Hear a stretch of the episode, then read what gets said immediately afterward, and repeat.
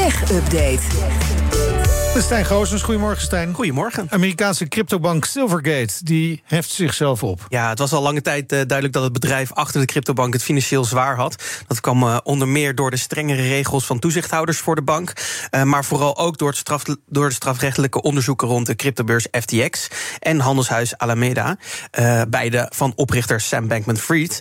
En die oprichter wordt nu verdacht van, van fraude.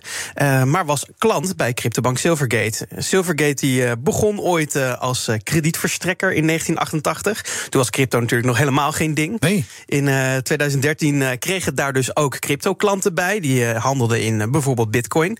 En dat resulteerde in grote tegoeden voor de bank... naarmate de cryptomarkt populairder werd. En dan kon de bank dan weer steken in traditionele beleggingen. Ja. Maar nadat FTX omviel, een half jaar terug... haalden veel klanten tegelijkertijd hun geld weg bij Silvergate. Toen was de bank ineens 8,1 miljard dollar armer. Hey. En dat dwong de bank om eigen beleggingen tegen grote verliezen te verkopen. Afgelopen maand bleek al dat het bedrijf achter de bank flinke verliezen had. En uh, nu trekt het bedrijf zelf de strekker achter haar, uh, uit uh, haar eigen cryptobank. Um, alle huidige klanten krijgen hun tegoeden volledig terug. Oh ja, echt waar? Ja. Dat kunnen ze dus nog wel waarmaken dus aan. met hun Ja, dat is denk ik ook wat dan het gevolg is van dat je aangeeft dat je zo dat je failliet gaat. Of ja. dat, je, Ja. dat je de stekker eruit trekt. Goed, gaan we naar Spotify. Daar gaat zeker de stekker nog niet uit, maar ze krijgen een nieuw uiterlijk. Ja, ik weet het niet hoor. Het ligt eraan hoe de consument daarop reageert Ah. natuurlijk.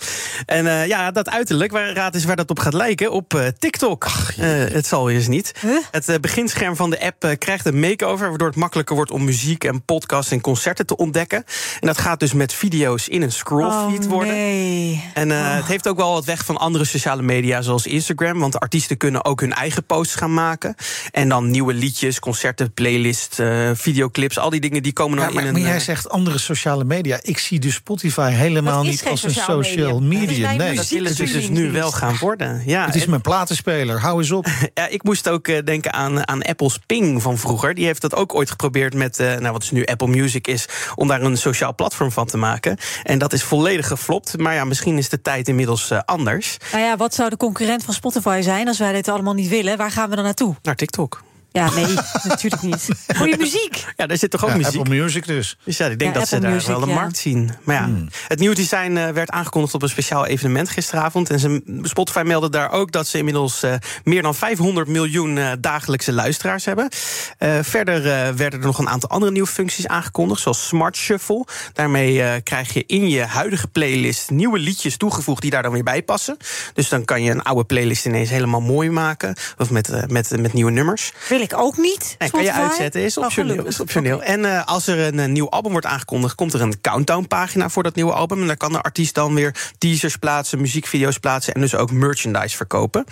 En tot slot uh, krijgen podcasts nu ook autoplay. Dus als je dan naar de tech-update luistert, dan kan je ze ineens allemaal achter elkaar luisteren. Uh, Dat is wel een goeie. Ja, als je even oppast, heb je het hele jaar gehoord. Ja.